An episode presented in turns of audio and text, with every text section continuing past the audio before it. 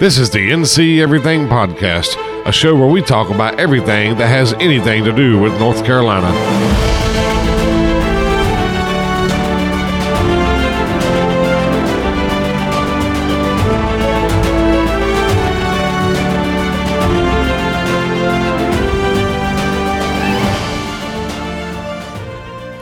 Hey guys, and welcome to episode 49 of the show.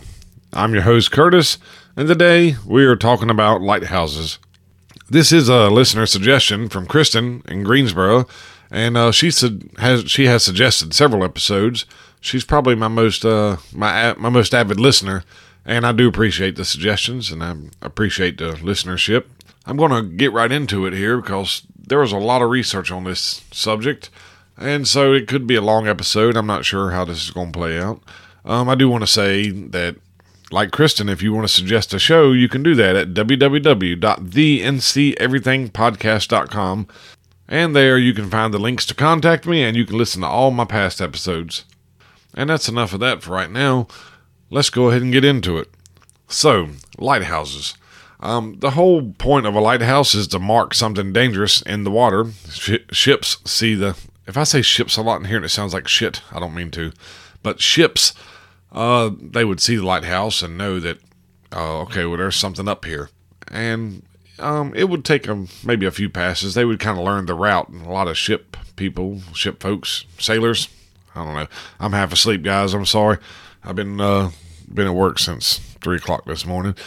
A lot of sailors would kind of know the the route they'd take, so they would see the lighthouse and and uh, they would know what the danger is and how to avoid it. But before we get too deep into it, um, I think I need to explain why why North Carolina needs lighthouses.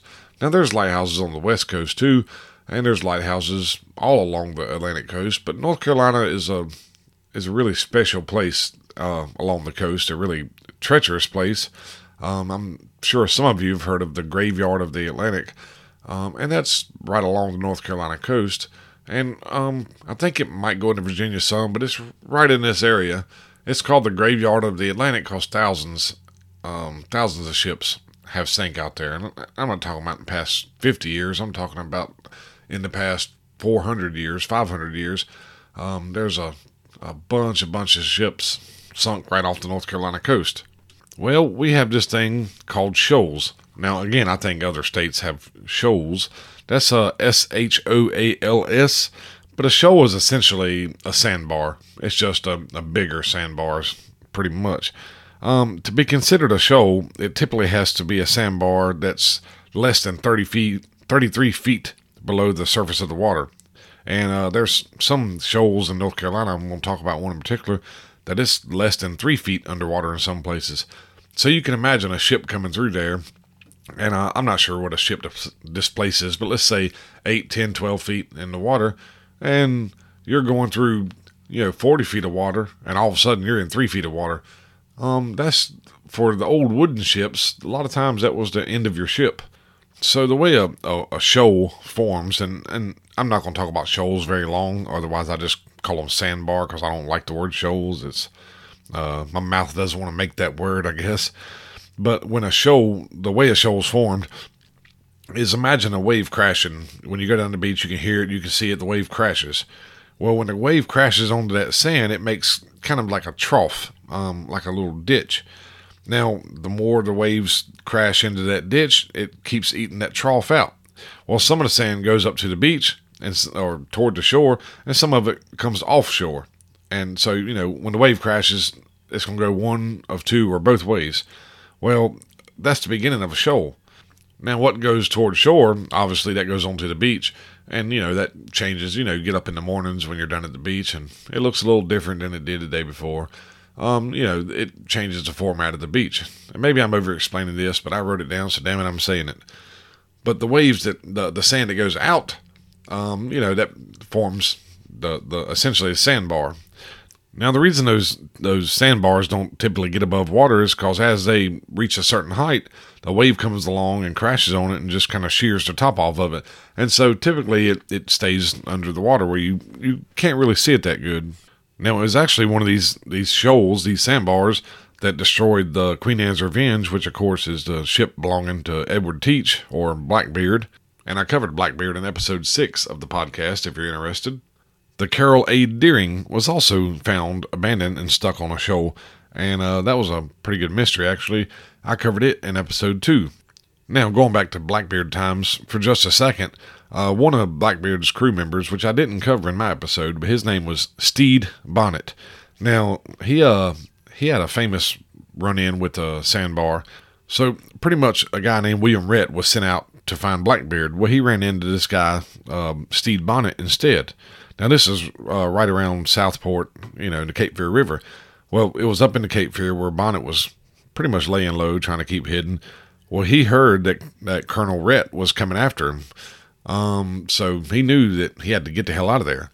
Well, eventually Colonel Rhett got into the mouth of the Cape Fear, so Bonnet knew that his only escape was to try to get past uh, Rhett.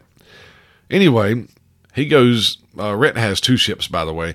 So Bonnet tries to go out of the mouth of the river. He gets stuck on a sandbar. But at the same time, almost at the same time, Colonel Rhett's ship also gets stuck on a sandbar. And so these two ships, not only are they stuck on the sandbars, but they're cocked at such a way. And so um, they're kind of cocked away from each other. So they can't shoot at each other with the cannons. I think there was some pistol fire, but mainly they just sit there and for a few hours and talk shit to each other because they had to wait for the tide to come in so their ships would float again uh, because it was low tide. Unfortunately for Bonnet, it was Rhett's ship that started floating first, and Bonnet was captured and taken to Charleston where he was hanged. And he might have avoided that fate if it wasn't for those damn pesky sandbars, or shoals, I should say. Now, if you're still here listening, I appreciate uh, you enduring that that deviation. Oh, I guess it wasn't a deviation, but anyway, like I said, it's been a long day. I'm just trying to give you a good episode. I hope I'm doing a good job. So, who's in charge of these lighthouses? That's the next thing. Well, first of all, before there was lighthouses, well, that's debatable, but there used to be light ships, um, and these were pretty much floating lighthouses, or they were ships with uh, signal lights on them. Anyway, the light ships used to be overseen by the U.S. Treasury, Treasury Department. That was until 1852, and then the this thing called the Lighthouse Board took over control. Well, the U.S. Lighthouse Service replaced the Lighthouse Board in 1910, and finally, control of lighthouses was taken over by the U.S. Coast Guard in 1939. And I'm not sure why it changed hands so much, but I will say these lighthouses are, are critical. I mean, very critical. Um, if you go to Google right now and, and Google uh, Graveyard of the Atlantic and click images, I'm sure there's several in there that will blow you away. It's just dotted with shipwrecks. So uh, I can't stress enough how crucial these lighthouses are. And so, with that amount of stressful responsibility, I'm sure not a whole lot of people want the, the job of not only building these lighthouses, but making sure they're working properly. So anyway, let's let's talk about light ships before we talk about the lighthouses. Now, light ships they work just like lighthouses do. They would take a ship and and take it out toward the hazard, you know, on a shoal or near a shoal, and this ship would anchor, or a lot of times they had two anchors, and then, of course, it would have um, lights on board, or it would have signal horns, and it would have bells. It would have multiple ways of signaling uh, the hazard. Now, it wouldn't go constantly like a lighthouse does now, but it would sit out there, crew would. They'd keep a lookout. They see a ship coming, and, and they'd let off the signal, you know, to let this oncoming ship know that there's danger here. Now, there wasn't a distinct cutoff between light ships and lighthouses. They certainly existed at the same time. In fact, a lot of times where they couldn't put a lighthouse, they would just take a light ship out there because, you know, it floats. You know, you don't have to worry about uh, getting it um, steady and, and anchoring it down. And we'll talk about how they anchored lighthouses in a minute. But uh, so they, they did run in conjunction there for a while. The thing about the light ships is they had a designation, official designation, like LV, WAL, or WVL, and they were numbered sequentially in order in the order that they were built. And so you would literally have um, a light ship one, two, three, and so on.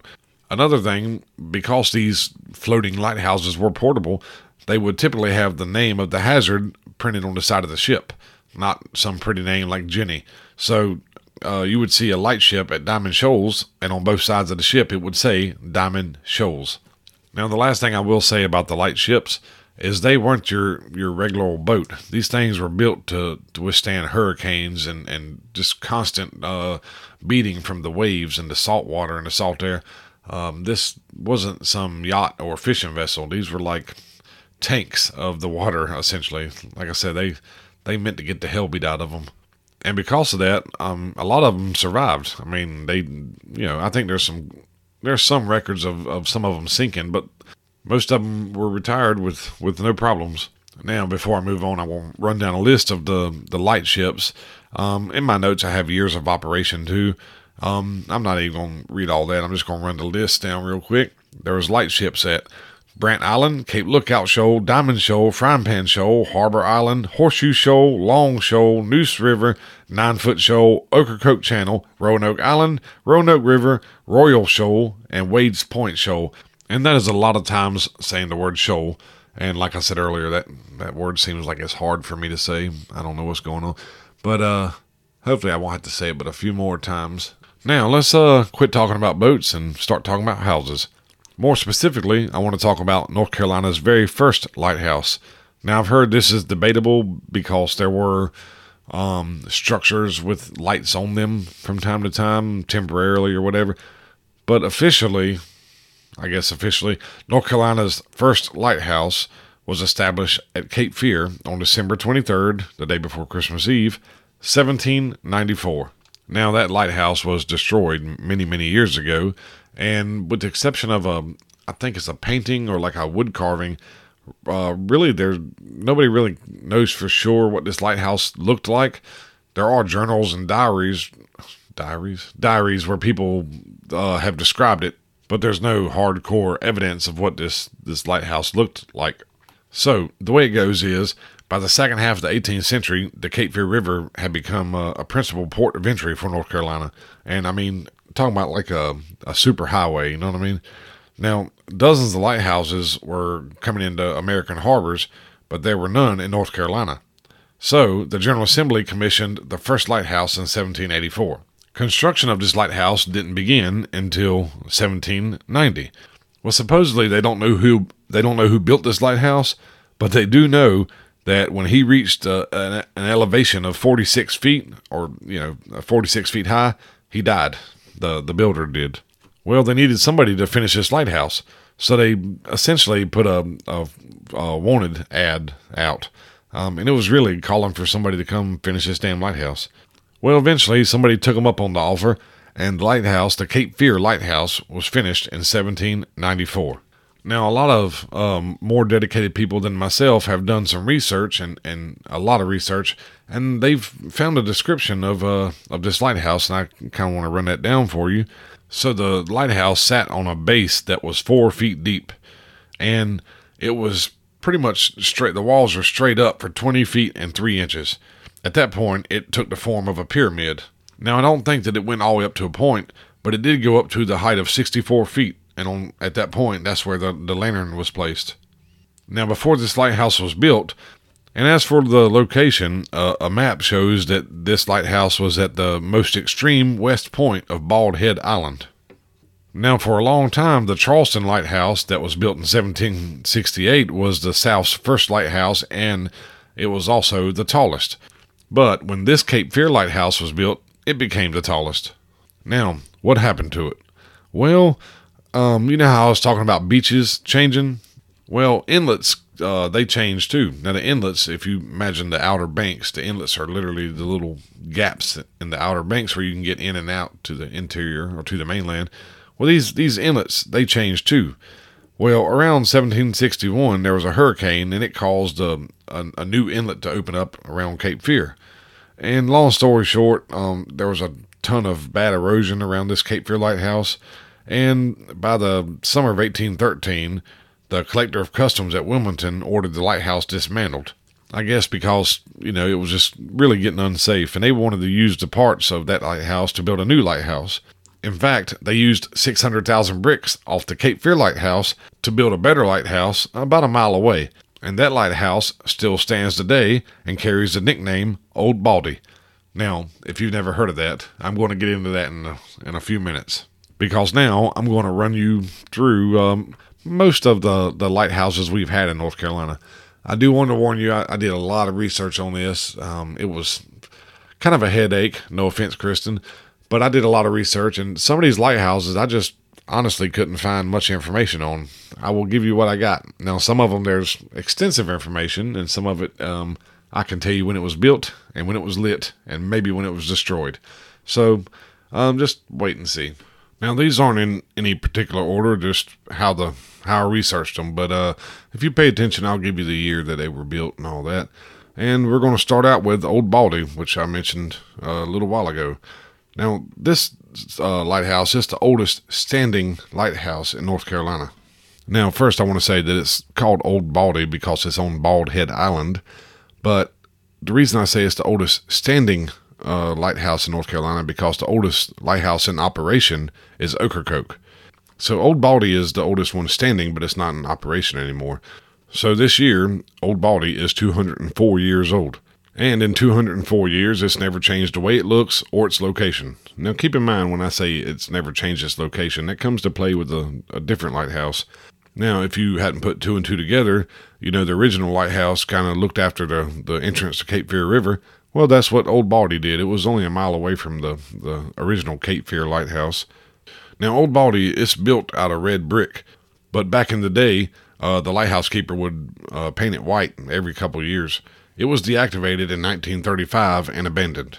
Now, during the Civil War, and the Civil War, I'm going to bring that up a lot during uh, this podcast because uh, the the lighthouses were a big target during the Civil War. But anyway, during the Civil War, they, they built Fort Holmes. It was a, a earthwork fort, and uh, Old Baldy was was encompassed in the earthwork fort Fort Holmes. Now, during the Civil War, they they didn't light it; they kept it dark, mainly because uh, they didn't want to really help the enemy out but also they didn't want the enemy to try to take it over or destroy it. In World War II, the lighthouse was used as a radio beacon, and the lighthouse is open to the public today. Now, if you're willing to ride a ferry over to Bald Head Island, um, you can see it. I've never been there because I'm actually terrified of, of ferries. Now, I don't mind admitting that to you, but um, years and years ago, I don't remember if it was in North Carolina, but a ferry capsized and all the cars slid off into the water. A bunch of people died, and um, I was just a kid. I remember hearing about that, but uh, I have ridden a ferry before my life before this incident, but that uh kind of made me phobic. I haven't been on a ferry since, and the thought of being on a ferry, um, I don't know, just like I said, it terrifies me. But if you're down around Bald Head Island and you're willing to ride a ferry, you're definitely welcome to uh, to go see this lighthouse. Now, anything on this podcast I talk about, anything you might want to go see, I definitely recommend getting online and looking for open hours and stuff like that because I would hate for you guys to go way down here to Bald Head Island and take that scary ass ferry and then find out that it's closed for the day. And let's see a few details about it. Uh, specs, they say it's 110 feet tall, the walls are 5 feet thick, it's on an octagon base, and there's 108 steps to get to the top. And that sounds horrible too. Um, I'm not in the greatest shape, and I, I don't like steps, though I, I do take a lot of them. By the way, I'm going to be going through these um, these lighthouses. Um, they're not in all in the same format order. I just kind of threw the research in there as I found it. So each of them will be kind of unique. Now, let's go to Ocracoke. Like I said, it's North Carolina's oldest operational lighthouse. It is 65 foot tall, and it's the smallest lighthouse on the Outer Banks. But don't let the size fool you, the light from Ocracoke can be seen 14 miles away. Now, Ocracoke is also an island, and I imagine you probably have to take a ferry to get to it. So, do you think I've seen it? No, I've not seen Ocracoke. But I actually would love to go to Ocracoke Island because there's a lot of history there. Um, if you remember from my Blackbeard episode, that's where Blackbeard, uh, that's kind of where his hideout was. He had a house in, in Bath, but his hideout was on Ocracoke Island. And it was not far from Ocracoke where he was attacked and killed but there are dangerous shoals around around Ocracoke. And so in 1794, they built uh, like a wooden pyramid shaped tower, uh, and this was on a, a, neighboring sandbar called Shell Island. But like I've mentioned a couple times before, sand moves. And so with the sand moving, uh, the deeper part of the channel moved, and so maritime traffic kind of started going a different way, so that wooden lighthouse uh, was of no use anymore. Well, in 1822, the government bought two acres on Ocracoke, on Ocracoke Island for $50, and they decided to make a better lighthouse there. They built it in only a year. Remember, it's the smallest one on the Outer Banks, and that year was 1823, and that lighthouse is still there today. Aha, yes. I forgot I put this in my notes, but it is a 40 minute ferry ride across Hatteras Inlet. So, no thank you for me, but you are welcome to go. I did add a note that I found that said there there is no gift shop or museum or information on or information center on site, and they said there's not a whole lot of parking.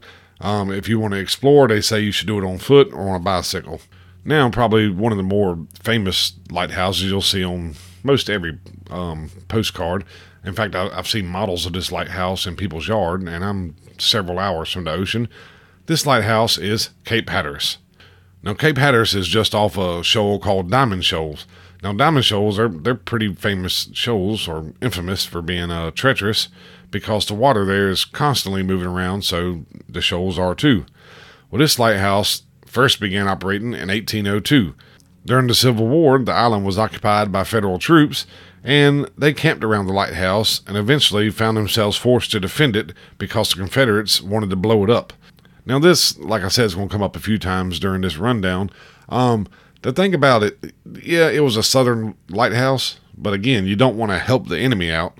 And if it's bound to, I guess, be destroyed anyway, wouldn't you want to destroy it? I, I guess that's the the mindset is we're going to either darken it or destroy it because we're not trying to help the enemy. Hope that makes sense. Well, they probably should have blew it up because a lot of people were complaining that, that this tower wasn't tall enough and it didn't give an early enough warning for the shoals there. And so after the war, in December of 1870, the new lighthouse at Cape Hatteras was lit for the first time, and this is the, the famous one with the black and white. There's several black and whites, but uh, this is the famous one. Now, this one took over two years to build, and it cost $155,000. Those black and white black and white stripes I mentioned were painted on in 1873, and it is 208 feet tall, so it's the tallest lighthouse in the United States. But there was a problem around around Hatteras, and that was erosion. By 1936, the waves were already touching the base of the lighthouse, so the lighthouse service had no choice but to close it. And she stayed closed for 14 years. But in 1950, the lighthouse was restored, now, for the next 50 years, they kept trying to reinforce the shore and, and slow down or even stop this erosion. They put up concrete bunkers, uh, they built a seawall, they did all kinds of stuff, and nothing was really helping. Well, in 1999, they decided, and this sounds crazy, but they did it, they decided they were going to move the entire lighthouse. They were going to lift it right off its foundation and move it 1,600 feet away from the ocean. Now, the first time I ever went to go see Hatteras was during this time. And I remember the moving of the lighthouse was really big news. It was uh, they had updates every morning, you know. So when my mom and dad drove us down to see it, I'm sure they were aware that it was in a process of being moved. So we couldn't get right up on it because obviously moving a, a moving the tallest lighthouse in the country um, comes with its dangers. But we were able to see it, and I don't know. For me, it was cool to see the the operation going on because what they did, if I remember right, is they, they lifted this, they jacked this lighthouse up and put like a, a train car, well, not a typical train car, but like they put this trolley underneath it and set the lighthouse down on it. And they built tracks and moved this lighthouse, you know, where it had to go. But the thing was that it wasn't like they hooked up a John Deere tractor and took off. This thing was moving. I mean, I didn't look it up. I'm sorry, but it was moving, you know, a few feet per day maybe, maybe, may have been inches. I mean, this was a really, really slow process, but they, they got it in place, and uh, I've actually been to see it since in its new place, and I don't think I went up in it that day it was closed, but uh, I got right up close and personal with her, and she's she's a beauty. Now we're at Federal Point Lighthouse. Now, before I start, I want to say I've been out to this place called Federal Point. If you're familiar with the Highway 421, well, it goes down toward Wilmington and through Carolina Beach and Kure Beach, and then you know uh, past the the Carolina Beach uh, Aquarium. I guess it's Carolina Beach Aquarium and Fort Fisher. It's all down there. But then you get literally to the end of 421. It, the sign says 421 ends. I've been there a few times, um, and it ends at this boat dock. And this boat dock, this point, is Federal Point. Well, the water out there in front of this Federal Point is called the New Inlet because at one time it was a new inlet. Now, over the years, there's actually been three different structures built to try to warn ships about the, the, the treachery of New Inlet. But in 1814, um, everybody was raising hell about the, the problems here at New Inlet. And so in 1814, Congress, they decided to, to put something permanent there. Well, in 1816, construction on the Federal Point Lighthouse started. This lighthouse was described as a conical brick beacon, and they say it was 40 feet tall. And if you noticed, I keep talking about this this lighthouse in the past tense. That's because when the Civil War came around, the Confederate governor John W. Ellis ordered that all the coastal lights be destroyed or rendered inoperable. And so Federal Point Lighthouse was pulled down in 1863. However, after the war in 1866, they replaced it with the new Federal Point Lighthouse. Well, eventually this lighthouse became in disrepair, and because of Bald Head Island, uh, or ba- Old Baldy, they didn't really need this lighthouse anymore, and, and the new inlet had changed. And the last thing that was written about this lighthouse was that on August 23rd, 1881, it was destroyed by a fire. Now, Pamlico Point Shoal Lighthouse, and this is one of the ones I don't have much for. All I found was that it was authorized by Congress uh, in 1828 and had a budget of $5,000. I know that was too quick, and I'm sorry. But now let's move on to the Neuse River Light. In 1827, Congress authorized a $3,500 a $3,500 budget for a, a light ship to go at the Neuse River. Well, I guess somebody wanted something permanent there because in 1862, a new lighthouse was under construction in that area. And I say it was under construction because this was 1862, so the Civil War was going on. So it didn't get destroyed or anything, but they had to stop construction to go fight in the war. But after the war, they uh, recommenced and it got done pretty quick.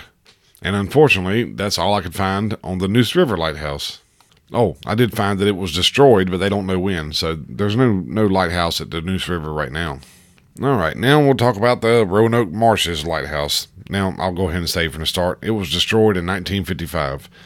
But if you go down to Shallow Bag Bay, um, about 40 yards out, that's where the, the Roanoke Marshes lighthouse was.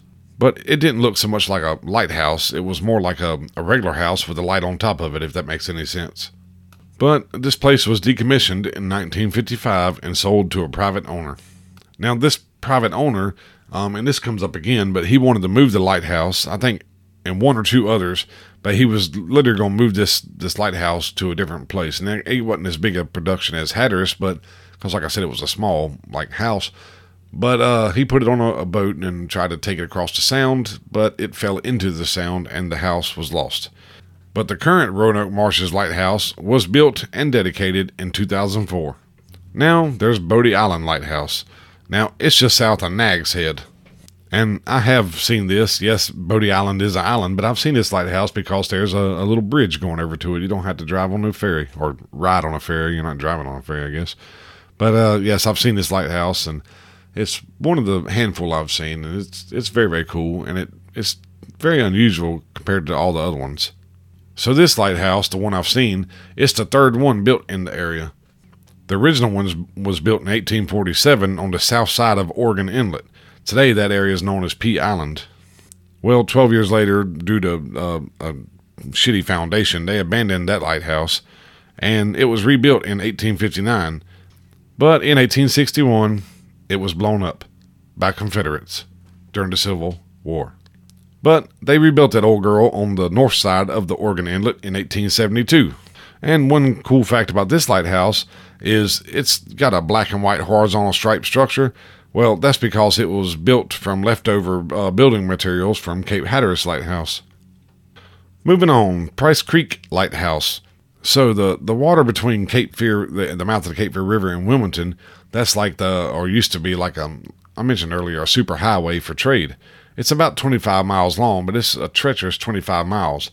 So for years, a lot of merchants really uh, raised hell about getting this area lit up. Um, so on August 14th, 1848, $35,000 was finally appropriated for seven beacons and one lightship in the area. And Price Creek Lighthouse is one of those beacons. Now, it was built completely out of brick and it's 25 foot tall.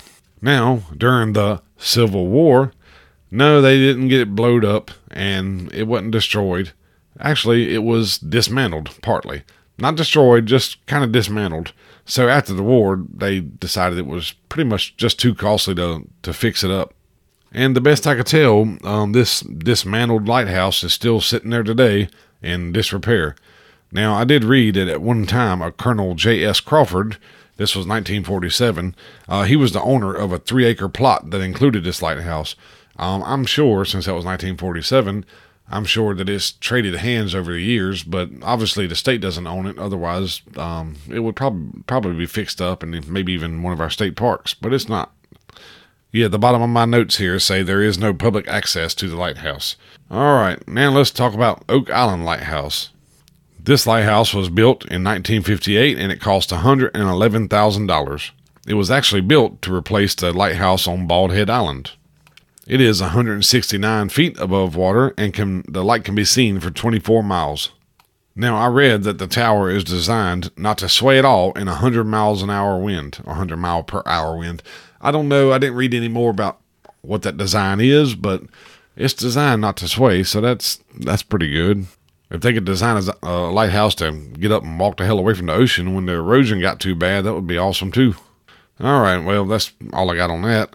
Uh, Wade Point Lighthouse. Some of these are going to be rapid. And again, I'm I'm sorry, but uh, keep in mind what the names of them are. And um, I don't mean to sound like an ass, but you know, do your own research because I tried it, and well, researching is fun anyway. It is for me.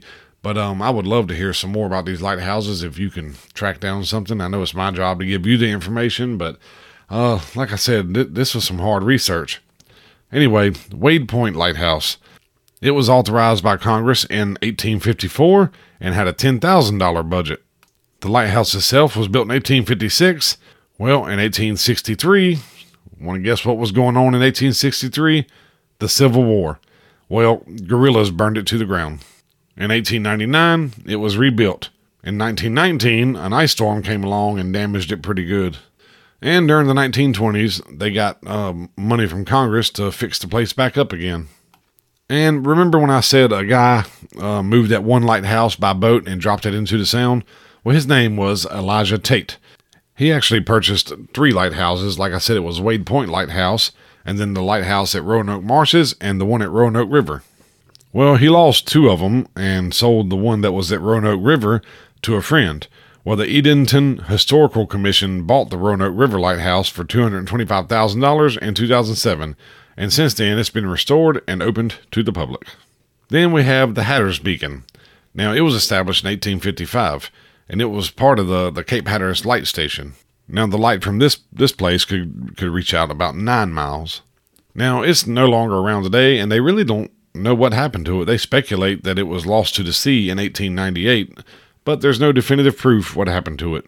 Um, because it was around in the 1890s, I guess you can't blame the Civil War for this one um, unless some late bloomers came and, and tore it down in the middle of the night and just got away scot free. But they think uh, erosion was the, was the cause of its disappearance. Then there's the North River Lighthouse. It was at the mouth of the North River over by the Albemarle Sound. Now, the folks who built this lighthouse got smart. The Civil War ended in 1865, and it was in 1865, June to be exact, that they decided to build a lighthouse at the mouth of the North River and the Albemarle Sound. Now, this new lighthouse would cost uh, $15,000. Now, when it was built, it was actually in three feet of water, so it was built on a sandbar. It's 35 foot tall, and the light's visible for 10 miles. Unfortunately, in 1919, uh, the North River Light was discontinued. In 1920, what was left of it was sold to Dare County. At that point, it was moved to or Rodanthe, I think is actually how you pronounce it. It's uh, out there on Hatteras Island, and it served as a school until 1951. Now, it's still out there today, but it's part of the Rodanthe Waves Salvo Community Center. Now, let me officially talk about the Roanoke River Lighthouse. The reason I say officially is because I mentioned it a little while ago. Remember, um, it got sold and all that? Well, this is the official report on the, the Roanoke River Lighthouse. So in 1834, Congress provided a $10,000 uh, lightship at the mouth of the Roanoke River. This lightship was a 125 ton, three masted sailing ship, and it was stationed across Albemarle Sound from Edenton Bay. Now, this light vessel, this lightship, it was captured during the Civil War, but because it was a ship, it was useful, so it made it through the war. Now, after the war, in 1866, the government built a one and a half story screw pile lighthouse and it was first lit in January of 1867, but it burned in 1885. But a new uh, cottage style lighthouse, is what they call it, was built on that foundation in 1887. Well, the Coast Guard deactivated this lighthouse in 1941. In 1955, this lighthouse and two others were sold to Elijah Tate. Remember, I was talking about him? And he bought these lighthouses for $10 each, which is that's insane.